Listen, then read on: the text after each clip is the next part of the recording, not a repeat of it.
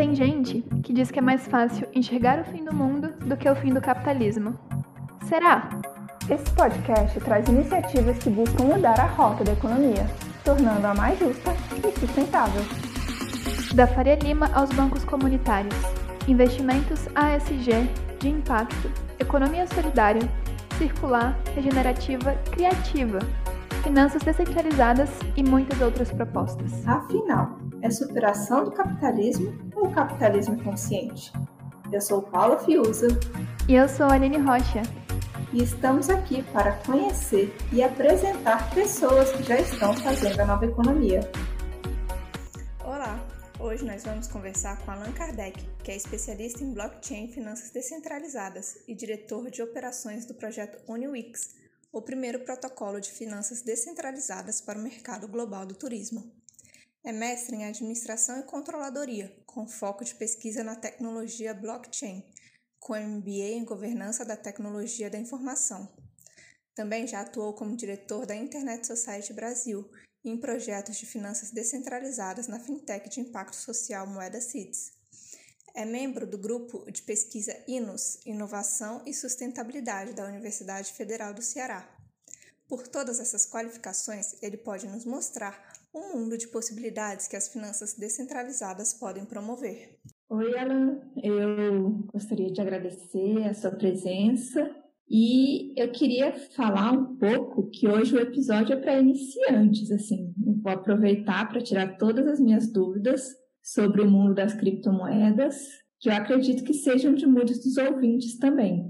Então, eu queria começar do começo, assim. Queria que você me explicasse como você, como você explicaria para sua avó o que, que é uma criptomoeda e como ela funciona?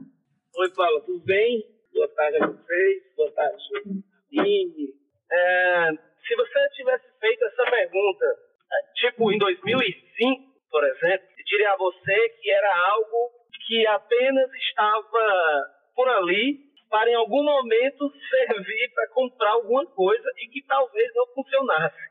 Mas quando nós estamos em 2021, após, após não, né? Em meio de uma grande pandemia mundial, eu digo a você que as criptomoedas possivelmente seja uma alternativa econômica para superar algumas lacunas que até então os modelos mais tradicionais e conservadores têm tido grande dificuldade. Eu diria que criptomoeda é um meio de pagamento que criptomoeda são modelos econômicos, que criptomoeda é a economia atual. Isso não é bem uma afirmação ou um devaneio, certo?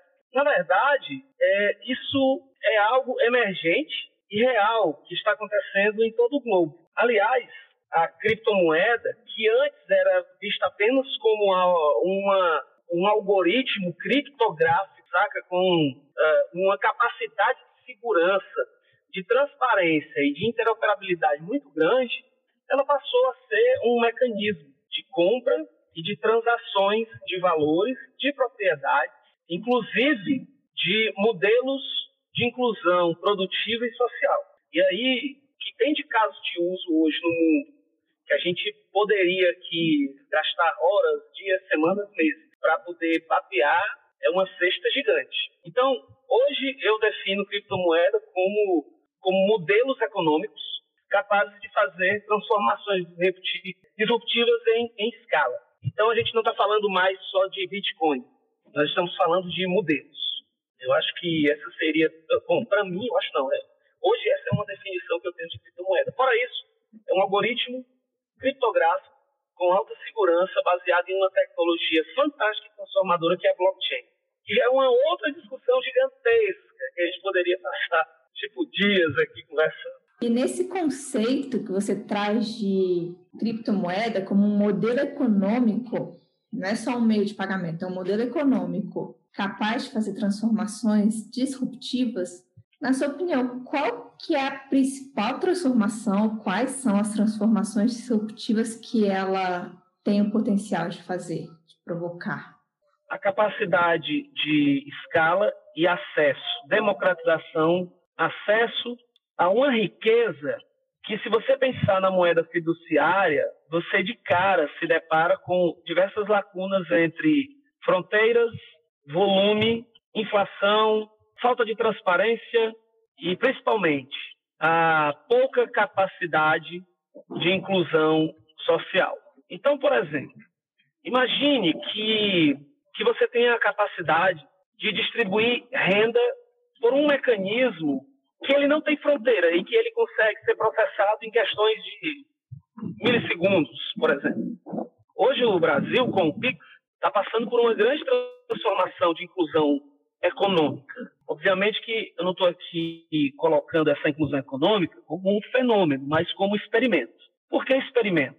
Eu costumo dizer que a pandemia nos trouxe, está mostrando para nós, trazendo algumas lições bem interessantes. Uma que eu noto bastante, que eu considero importante, foi a rapidez de como a população mais pobre do nosso país, por exemplo, conseguiu utilizar um aplicativo precário, mas utilizou um aplicativo para receber um dito auxílio emergencial e compra, recebe, paga, entendeu? De uma forma tão rápida, rápida, rápida. É, e depois disso, com a entrada da proposta de digitalização econômica com o PIX, essa mesma população está colocando agora é, o código do celular para dizer que recebe o Pix para vender o frango ali na vila, para vender o cheiro verde na feira, para vender o picolé na rua. Então, veja o nível de transformação com tanta rapidez que nós tivemos em pouquíssimo tempo. Que eu quero dizer com isso é que, comparado a uma criptomoeda, essa escala ela pode ser ultradimensionada. Ou seja, eu posso pagar um serviço de um jovem que esteja em Zimbábue para fazer uma tradução para mim em Fortaleza, à distância. E naquele mesmo momento eu transferi um criptoativo que para ele lá vai ter um valor a níveis inclusive fiduciários reais que ele vai poder simplesmente com um aparelho celular é, fazer um pagamento. Porque essa é a tendência, entendeu? A grande transformação é a capacidade das pessoas simplesmente usarem várias alternativas de criptomoedas sem a necessidade de se preocupar de a forma de como ela funciona, mas simplesmente usar, receber, pagar, né? pagar o boleto, comprar o gás, comprar água. O que é que muda? A depender da, do modelo proposto, né? do propósito embutido nessas criptomoedas, porque aí também é uma outra grande transformação. As criptomoedas elas podem ser embutidas de propósito. Não vou entrar aqui uh, no mérito de que esse propósito seja ou não alcançado, verdadeiro ou falso, mas que é, existe e que já tem experimentos, muitos, baseados em propósitos, é possível.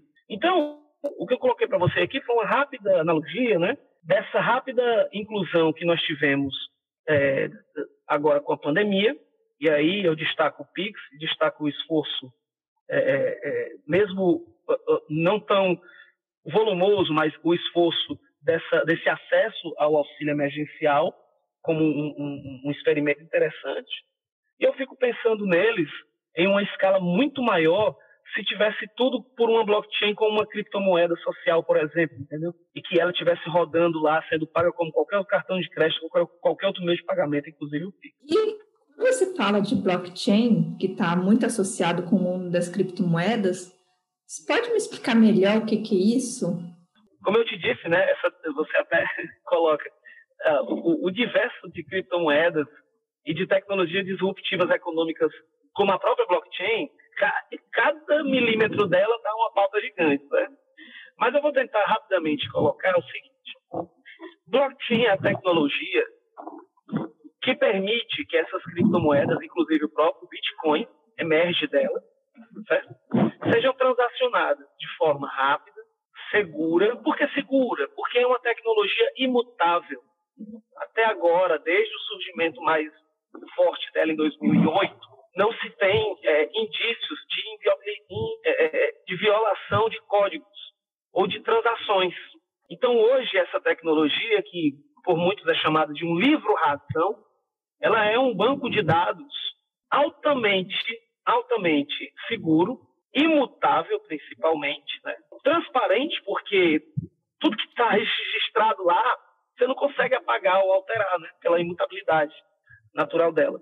Então, com isso, o que, que acontece? Quando você faz uma transação de um criptoativo dentro de uma rede blockchain, né, usando esse banco de dados aí fantástico, você está é, possibilitando, por exemplo, a rastreabilidade de uma fruta que sai do interior do Ceará para a China. Essa rastreabilidade, obviamente, ela já existe hoje, né? Só que você pode construir uma rastreabilidade que ela jamais será alterada, de forma que você garanta, de fato, que aquela que aquele georreferenciamento, que aquela agricultura familiar lá da ponta existe, real, passou por ponto A, B, C, D, saiu de lá com um valor baixíssimo, porque tem vários intermediários no meio do caminho, então você consegue ver toda a cadeia de forma imutável. Isso é um ponto, pensando é, é, de forma centralizada, pensando de forma muito privada.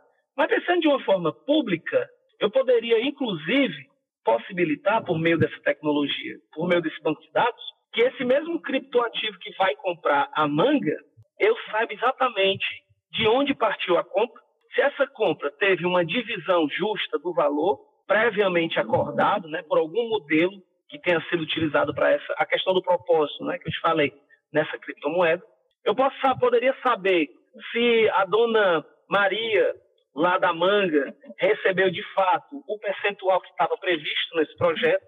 Eu posso saber se o restante do dinheiro, do valor, né, dessa riqueza, foi também distribuída para os outros locais e sem intermediários.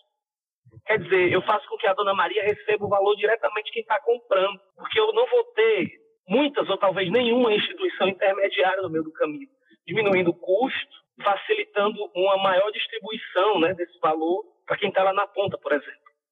Então, a tecnologia blockchain ela possibilita desde grandes estruturas de base de dados centralizadas com segurança e transparência até grandes projetos descentralizados, públicos, em que as pessoas podem simplesmente consultar na sua base de dados. E você falou um pouco sobre essa coisa das moedas com propósito. E aí, nesse último momento, você falou um pouco disso, de como pensar em relações justas e como monitorar essas relações por meio do blockchain. Você pode falar um pouco sobre como dar um propósito a uma moeda? Vamos lá. É, vou, vou, vou, tentar aqui, porque é, é, mais um tema muito interessante para a gente falar. Toda pergunta tua está sendo muito massa, porque daria para a gente já esticar aqui o tempo todo. Mas vamos nós. O que seria uma moeda com propósito? Vou dar exemplo aqui de um projeto que eu acho muito interessante, que é o seguinte. É, primeiro eu vou falar de um projeto com um propósito mais social, né? E depois eu falaria de um projeto com um propósito que é, é, é propõe uma recuperação de um determinado mercado com o uso da tecnologia blockchain e com o uso de criptomoedas. Criptomoedas estáveis, criptomoedas voláteis, mas que em ambos os casos elas têm um propósito e elas têm uma utilidade para aquele ambiente, aqueles ambientes. Em termos de propósito social, eu poderia uh, pensar em um projeto muito interessante. Eu sei que está na pauta para as próximas discussões, mas eu vou dar uma pitadazinha, um spoiler aqui, né? É, hoje tem, tem, tem, tem grupos de estudo da matemática, da computação, e inclusive do desenvolvimento social e econômico, é, rediscutindo a, uma nova forma de pensar numa distribuição de renda ou numa renda básica universal, por exemplo. Então, isso é um propósito, claro. Você, é, não sei se você concordaria, mas você acha que seria possível eu ter um volume global de dinheiro fiduciário, de moeda fiduciária, de forma que eu pudesse controlar a distribuição disso e de que a sociedade civil tivesse de fato acesso a essa distribuição de forma constante. Se a gente pensar hoje na forma tradicional, né, isso é, uma, é, uma, é algo bem complexo, né, em volume monetário, em questões econômicas mais gritantes. Mas se eu fizer uma moeda que é descentralizada para esse propósito, que ela não vai ser emitida por um banco central, que ela não vai ter uh, agentes econômicos no meio do caminho para definir a volatilidade dela ou a utilidade dela em termos puramente capitais. E que ela fosse programada, programada simplesmente para atender uma demanda de uma renda básica universal a determinados segmentos da sociedade. Eu entendo, sim, que isso é muito complexo, mas isso já está acontecendo no mundo. Não é só um modelo, são vários. Então, essa moedinha tem um propósito de quê? De servir de poupança, de preferência constante, em que esta pessoa, em algum momento, que aí eu volto àquela fala que é, a, é o nosso sonho, né? Quer dizer, você simplesmente poder ter vários ativos digitais e conseguir pagar, receber, sem necessariamente uh, saber o que é está acontecendo ou precisar saber como funciona a computação para isso, como hoje a gente faz com o Pix. Paga, recebe, acabou. Então, isso é um, um, um desafio muito considerável do ponto de vista né, da, da expansão dos modelos sociais. Eu não vejo, eu não vejo hoje, eu não vejo outra forma, por exemplo, de políticas públicas que não aderirem a modelos descentralizados com criptomoedas de propósito social, para inclusão produtiva, inclusão social, inclusão financeira, por exemplo.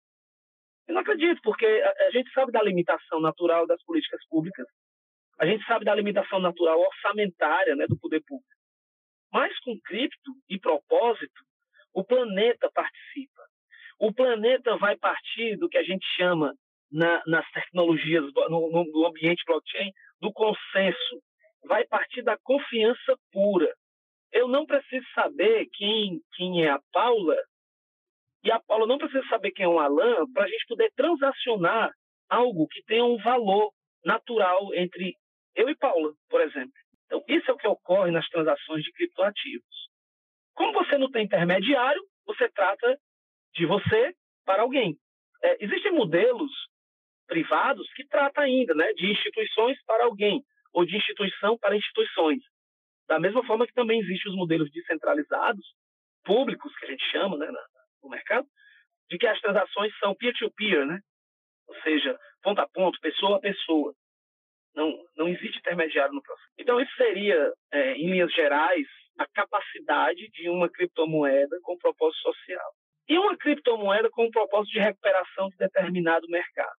É, aquele, aquele projeto que, que, recentemente você pode ter tido a oportunidade de, de ler a respeito, da startup que, que propõe criar o que eles chamam de pool de liquidez em diárias para recuperação do mercado do turismo.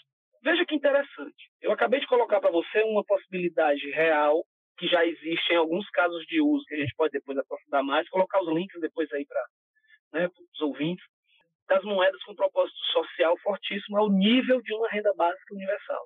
Além de outros, outros. Oh, tem projeto com propósito social para a questão da, da, do, do, da diminuição do carbono, para o aumento, para a regeneração de florestas, para o aumento do, do, do uso consciente da água. E esse outro, que aí vai mais para o aspecto de, do empreendedorismo, né, da inclusão do trabalho e renda, ele diz o seguinte, olha, vamos pegar uma cripto, nós vamos chegar para o mercado e dizer, mercado, você tem diárias que você não usa no decorrer do ano, é, por mais que você esteja com o seu, o seu sua oferta toda é, é, cheia no ano, você continua com diárias que você não utiliza.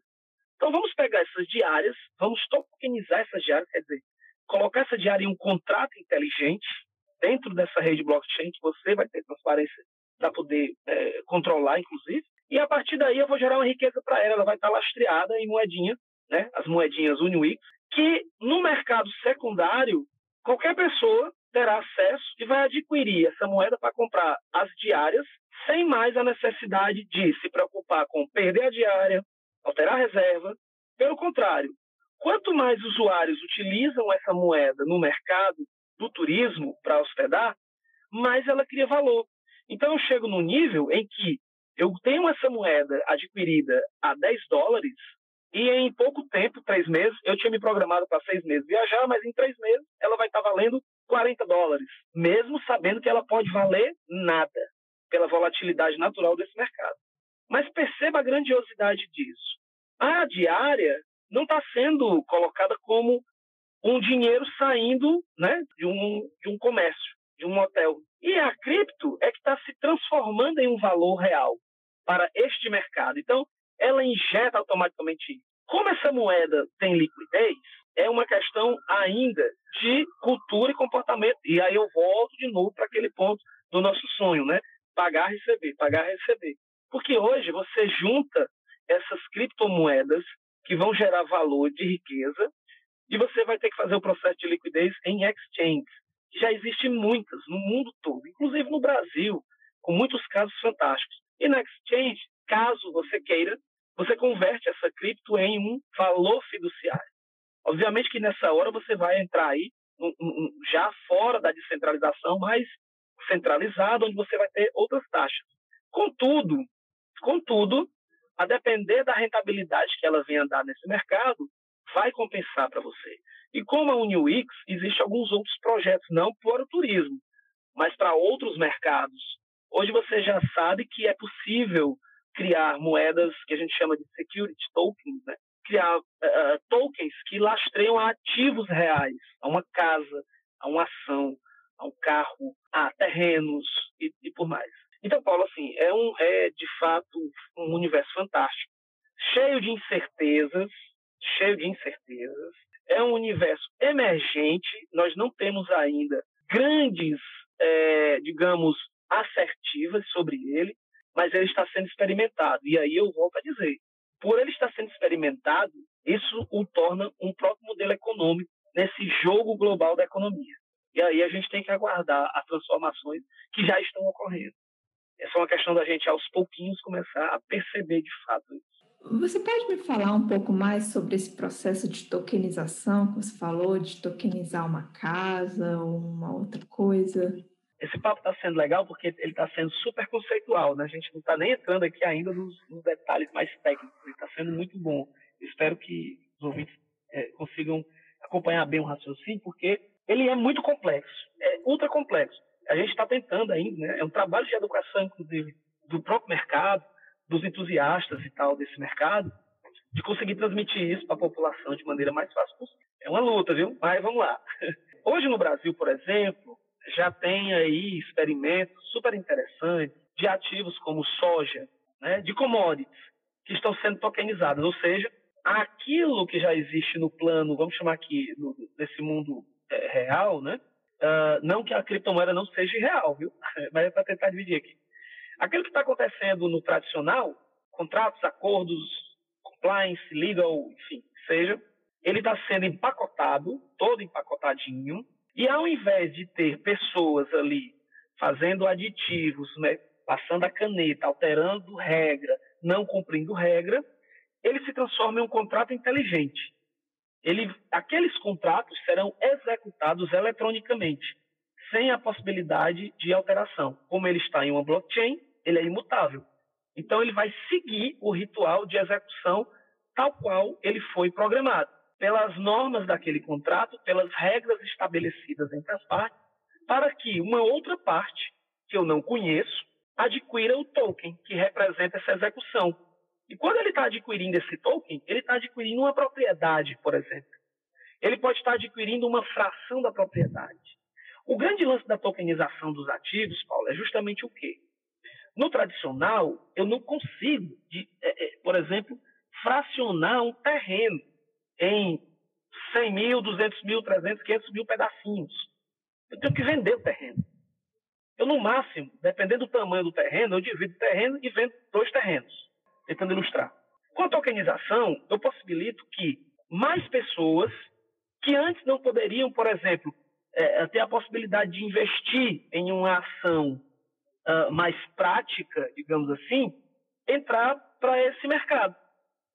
Então, antes, para me comprar uma ação de um conglomerado de, de, de edifícios, por exemplo, de vários edifícios que estão lá como uma, uma ação, eu teria que, no mínimo, ter aí, sei lá, 100 mil reais, 50 mil, 200 mil, né? Para entrar como possível acionista, é, investidor e para ter um lucro futuro de um ano depois. Mas agora não. Agora eu posso fazer com que sejam vários pedacinhos que são representados pelos tokens e esse token chegue a mil reais, 500 reais. Então eu compro um pedacinho daquilo e, e, e isso me transforma num, num investimento alternativo. Quer dizer, em vez de eu deixar os 500 reais numa poupança tradicional, eu pego 500 reais e invisto em um token que representa um bem e que pode ter uma melhor, melhor performance, baixa volatilidade. E aí, quem está me ofertando isso está dizendo para mim o seguinte: olha, deixa esses 500 reais aqui um ano nesse ativo que a expectativa é de X% de rendimento. Ele consegue, inclusive, ele não pode chegar ao ponto de prometer 100%, porque tudo tem risco, né? Nesse mercado, tudo tem risco. Mas é um risco mensurado, mitigado, de tal forma que ainda é melhor do que deixar 500 reais um ano na poupança brasileira, por exemplo. Graças à capacidade do token, graças à capacidade da tokenização desses ativos. Certo?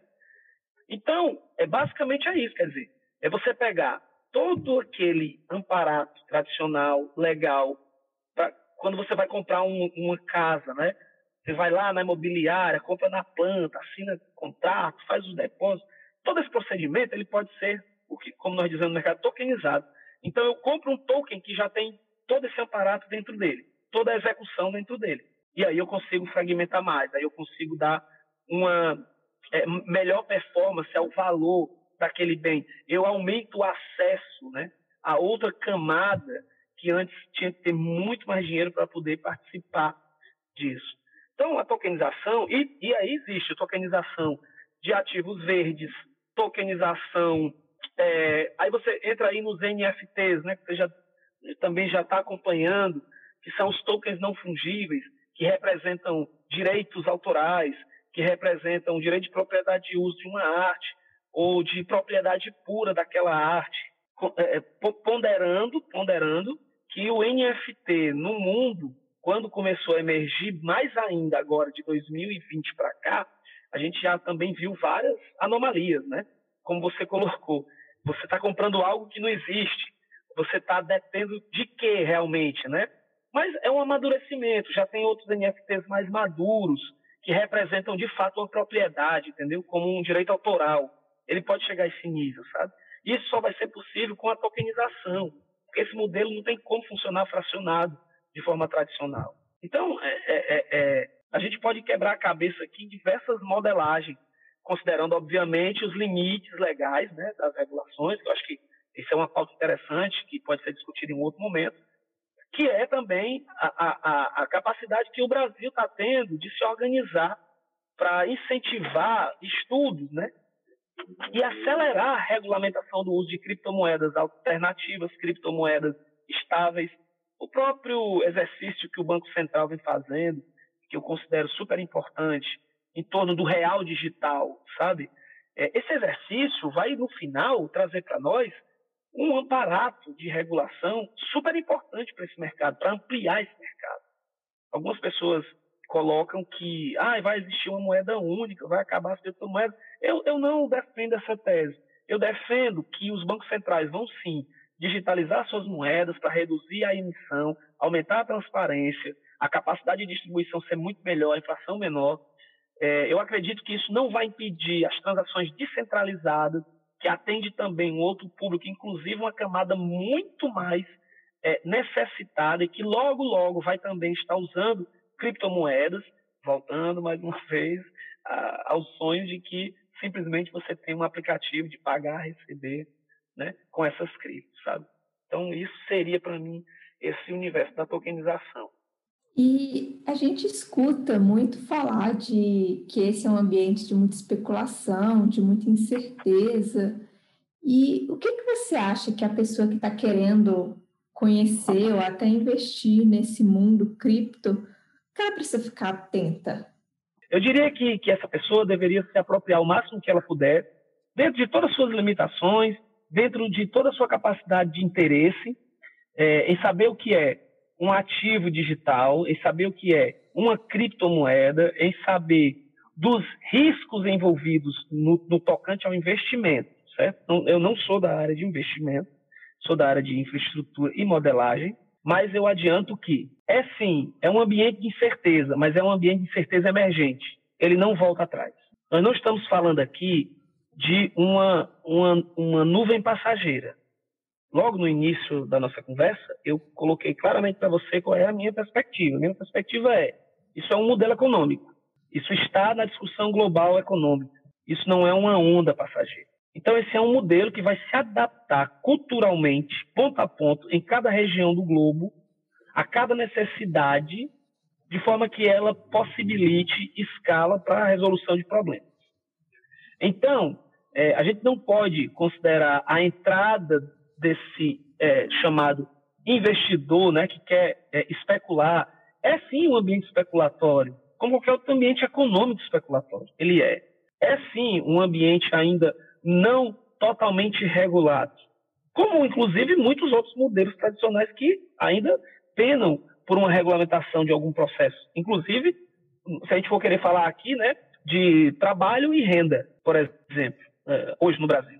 Então, o, o meu, o meu, eu não vou chamar de conselho, tá? Eu vou chamar de, assim, do meu ponto de vista é, antes de entrar em qualquer promessa de dinheiro fácil com criptomoedas, se aproprie sobre o que são essas criptomoedas, qual o papel delas e qual o nível de incerteza que ela tem. Hoje você tem como ver isso de forma muito fácil, porque é um mercado enorme que tem várias oportunidades.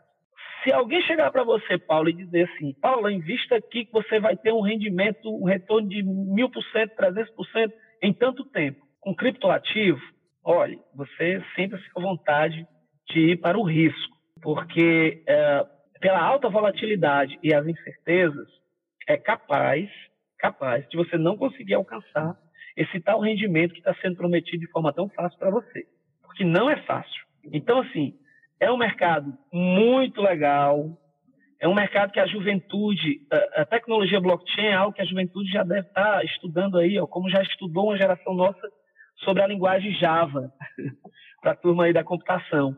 É super interessante se apropriar do que é a tecnologia blockchain e o que ela possibilita.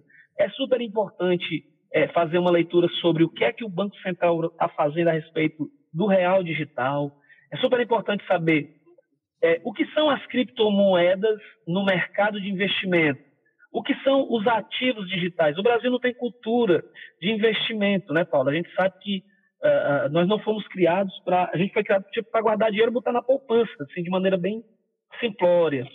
Mas agora, a, tem uma nova geração aí, Paulo, que está nascendo com essa perspectiva, sim, mais arrojada, como a gente chama no mercado, né? Quer dizer, ah, não, eu não quero dinheiro na poupança, eu não quero CDB, não quero isso, eu quero vou investir nessa cripto porque ela tá, ela tem uma promessa aqui, tem um propósito aqui que vai fazer uma transformação X em 10 anos.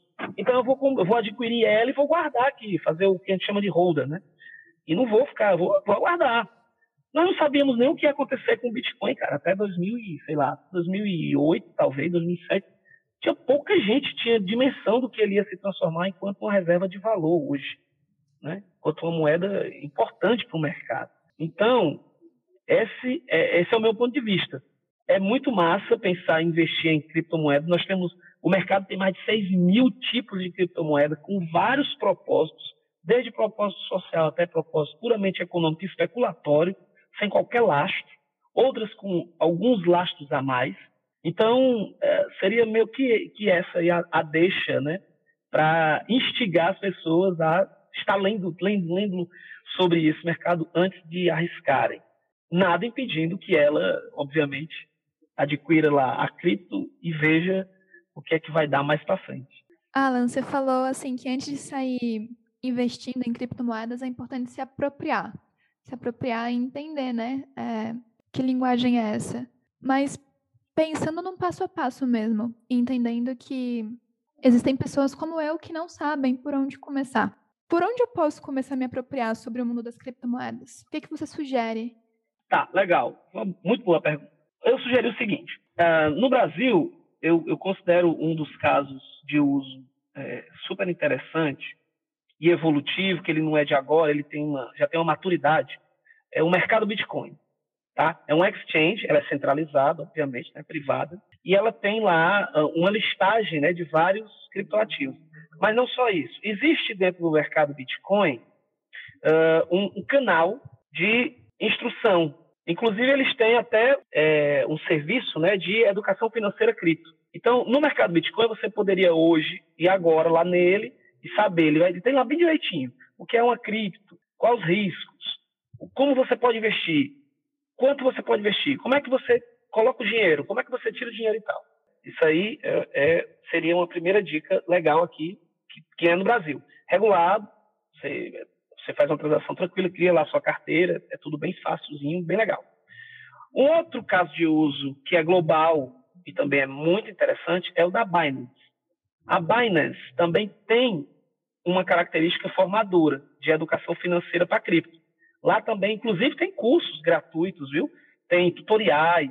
Ele vai na mesma linha. A Binance também é tão antiga quanto, é, é bem mais antiga até que o mercado Bitcoin. Era bem mais robusta, enorme, é onde está a maior parcela das, dos projetos de criptomoedas do globo. E nela você consegue também ter acesso a isso. Você tem lá tutoriais, você tem perguntas frequentes, você tem orientação financeira inicial, inclusive, certo? Ela não faz a indução direta, assim como o mercado Bitcoin também não faz, e é bem interessante para você dar uma olhadinha. É, em termos de infraestrutura, né, no Brasil, além de muitas empresas que já estão se posicionando com a tecnologia blockchain como infraestrutura, como serviço né, e produtos, é, eu destacaria o caso de uso da Blockchain One, que é uma empresa brasileira e que vem propondo para o mercado um trabalho também de conscientização para os projetos de tokenização e de criptoativos. Isso é interessante, viu? Porque é o seguinte: como é um, um mercado emergente, o que é está acontecendo? Muitas empresas e muitos projetos, muitos ativos estão uh, querendo tokenizar. E aí você começa a ver várias coisas, tipo, tokenizo isso, tokenizo parede, tokenizo areia, tokenizo vento. Mas no final das contas, essas, token, essas promessas de tokenização podem esbarrar na necessidade de infraestrutura que eles não têm. Então, empresas como a Blockchain One, o que é que ela faz? Ela faz o acolhimento do projeto, justamente para poder fazer uma orientação prévia, uma curadoria, eu diria. Nos Estados Unidos também tem, tem uma empresa interessante nesse aspecto, que é a Consent, que faz também a mesma coisa, uma curadoria. Então, eu te falei agora aí. O que você, por exemplo, poderia ter como referência, se você quer investir em criptoativos, você tem o mercado Bitcoin como referência, por exemplo. Tem outros, viu, bem interessantes aqui no Brasil. Obviamente agora, como eu disse, um caso de uso interessante, que é ele. Mercado Bitcoin no Brasil. De forma global, para você ter acesso a mais ativos, lá no mercado Bitcoin você tem uma listagem X. Na Binance você tem uma listagem, tipo, enorme de possibilidades, né? E lá você conhece os projetos, é bem legal. A Binance é outro canal que você também aprende, ela tem uma formação lá, é, ela se preocupa com isso, né? a questão da, da educação financeira em cripto. Em termos de infraestrutura, aí para as empresas, eu, eu, vejo a Blockchain One é uma das empresas brasileiras que está propondo isso, quer dizer, ela acolhe, faz uma curadoria, porque muitas vezes não é necessário usar blockchain para tudo, entendeu? Não é necessário. Não é necessário tokenizar tudo. De repente, o problema não é esse, é outro. Mas são vários os casos de uso no Brasil, os modelos de negócio, modelos é, educacionais, já tem as, as, os portais de educação também para cripto, viu? Tem a Blockchain Academy, a Blockchain One também tem um programa de certificação e formação. Nós temos também a, a Blockchain 101, que é global, que você tem cursos gratuitos. Então, assim, não é que, o que é que dificulta, né, a meu ver? A gente está falando aqui também né, de, um, de um ambiente que não é todo mundo que tem acesso, né? Você deve concordar. Então a gente tem que pensar, por exemplo, como é que aquela criança lá do, do interior eh, de Minas Gerais vai conseguir, por exemplo, ter esse acesso, né? Que aí tem as dificuldades do próprio acesso à internet. Nós vimos isso na pandemia. Como é que as crianças é, penaram, né? Estão penando, os jovens que não têm acesso à internet ainda no Brasil, né? Mas eu vou dizer uma coisa a vocês, é só puxando aqui, aproveitando esse gancho, existe, existem projetos de blockchains com criptomoedas que, que estão sendo desenvolvidos, tipo assim, para 10, 15 anos, desenvolvendo tecnologia de hardware para a gente nem precisar mais do próprio sinal de internet como a gente tem hoje, conhece hoje. Uma evolução da conectividade. Então, eu, eu, eu, eu, eu sou um cara muito otimista nesse aspecto, sabe, do acesso.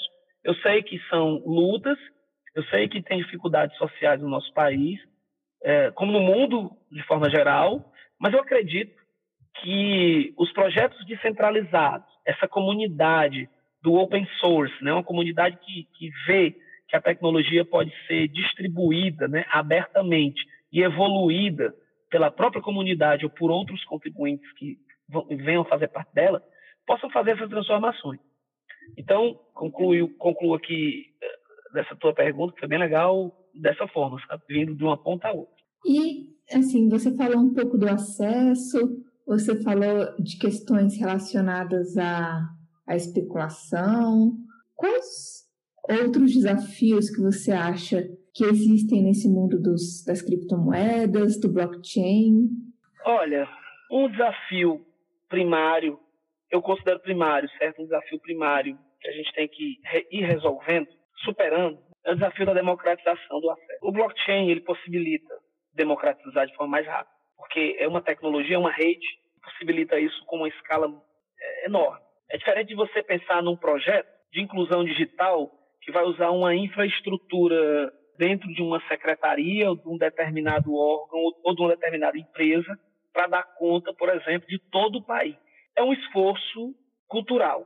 Como eu disse, isso é um ambiente em é, emergente, em crescimento, e que dentro dele, para além da tecnologia, para além é, é, do próprio modelo capitalista que ele possa trazer é, no seu modelo, ele nasce dos aspectos de solidariedade, ele nasce dos aspectos é, até anarquistas, da computação anarquista, ele nasce dos cyberpunks, que sempre defenderam uma democratização, um acesso livre à informação e, consequentemente, uma liberdade tecnológica, de tal forma que eu possa desenvolver uma tecnologia e deixar essa tecnologia aberta para a comunidade. Então, é um desafio cultural enorme, porque há interesse, obviamente, é um mercado trilionário, gente. É uma coisa assim, estupenda. Não é à toa que a gente tem aí é, esses, esses, ícones, né, da, do, como Elon Musk, Musk, como... Então, democratizar, para mim, é hoje o que mais me chama atenção. O segundo é utilidade. Superar as lacunas de utilidade. Até que ponto né, um token, uma, um criptoativo, um ativo digital, uma criptomoeda é útil?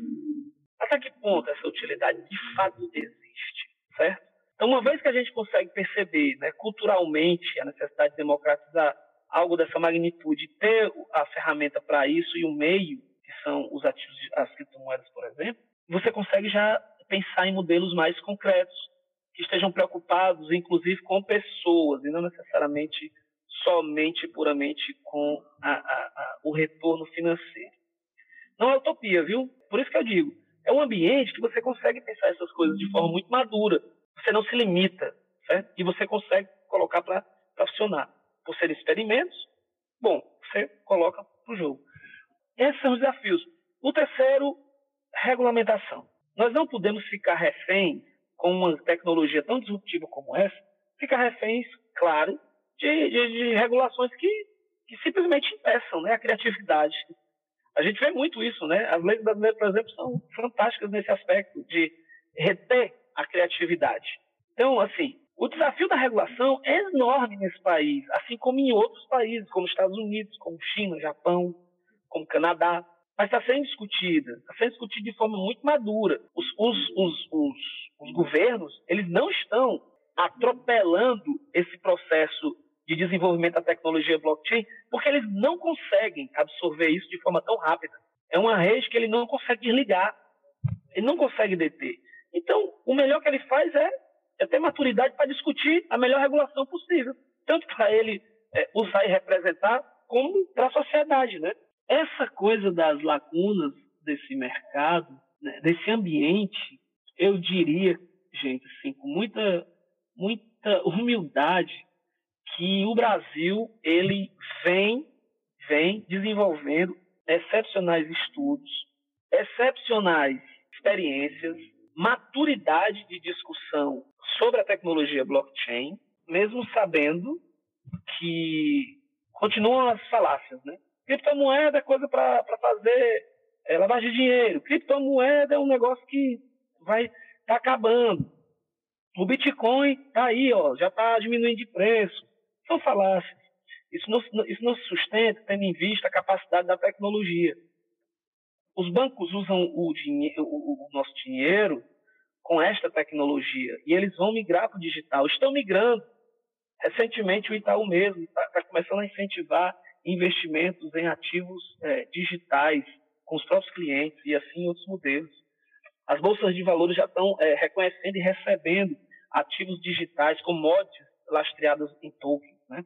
Então, eu coloco esses três pontos: é democratizar, superar barreiras para democratizar o máximo possível o acesso a, a, a, a criptomoedas, o acesso ao conhecimento do blockchain, entre outras, né, entre outros artefatos da tecnologia. Quando eu falo democratizar, eu estou falando que democratizar a criptomoeda, eu estou dizendo aquilo, né, que o, o, o, a pobreza, extrema pobreza, tem acesso a essa riqueza.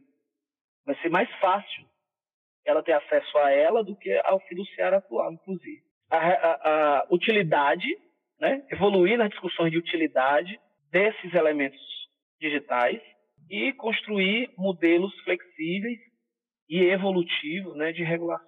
É isso.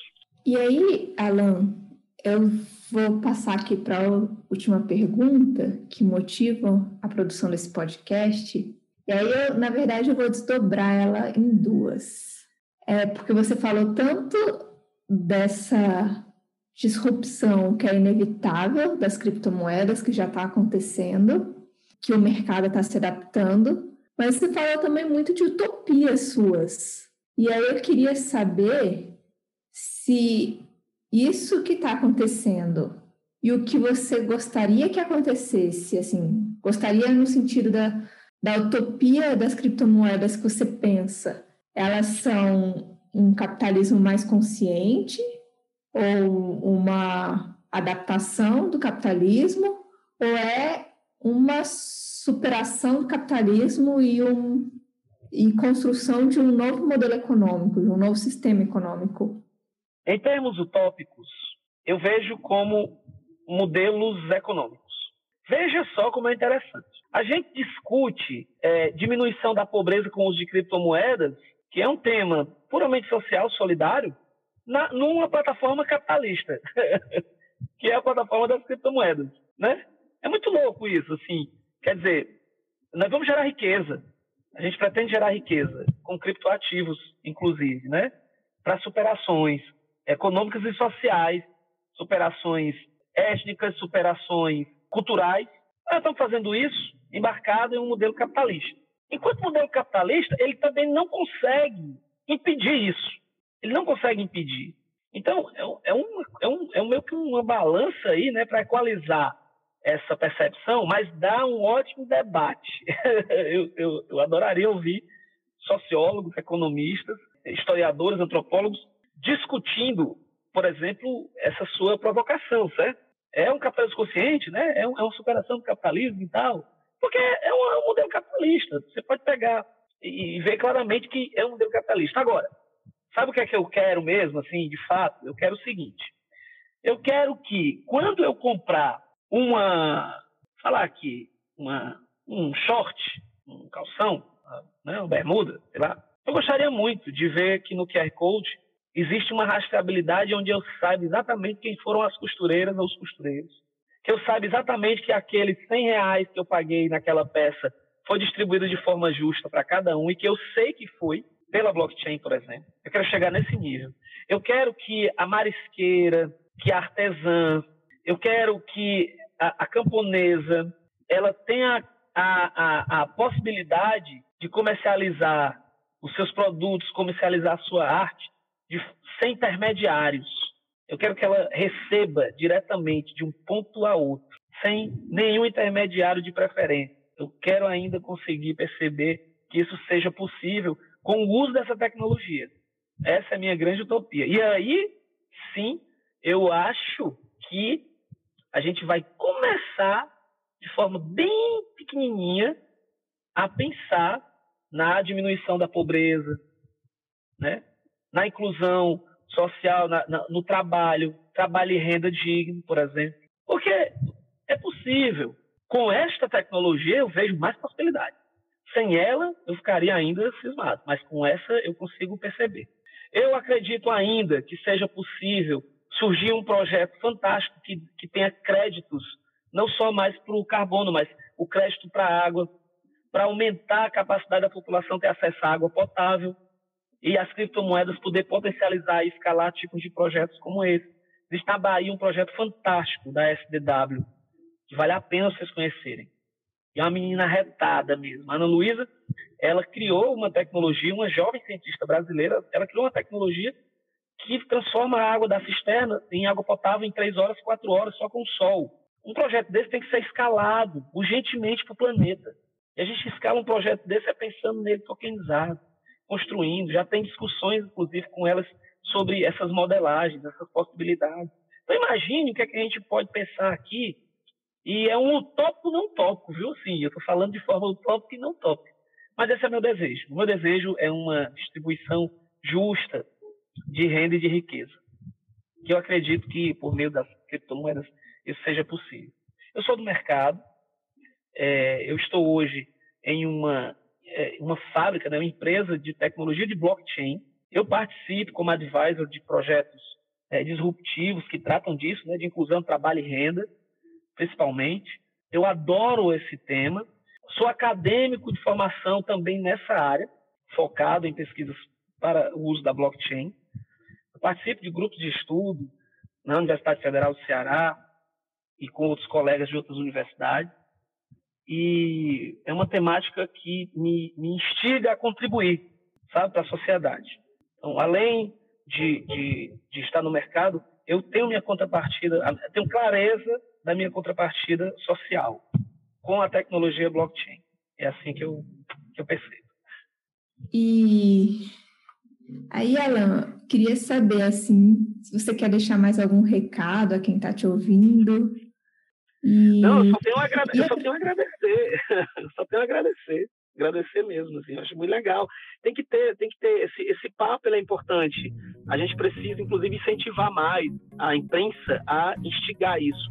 Tem um trabalho muito interessante da imprensa brasileira em torno do blockchain, certo? Muito interessante. Tem profissionais que estão, como você, preocupados, inclusive, em começar a trazer a discussão de forma mais simples até, né, para a população, sabe?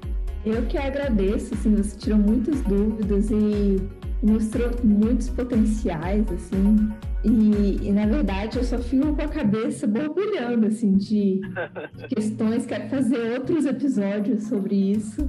E aí eu peço a sua ajuda para pensar nisso, nos temas, nas possibilidades. Ah, que legal. Vamos trazer mais gente para falar desse negócio. Ser legal. Sim, vamos sim. Quem quiser saber mais sobre os investimentos de impactos e as alternativas para a nova economia, acessar o site www.ecircular.com.br ou as nossas redes sociais. O Mudança de Rota é produzido pela E-Circular, mobilizando investimentos de impacto. Ele está disponível no nosso site ou no seu tocador de podcast favorito.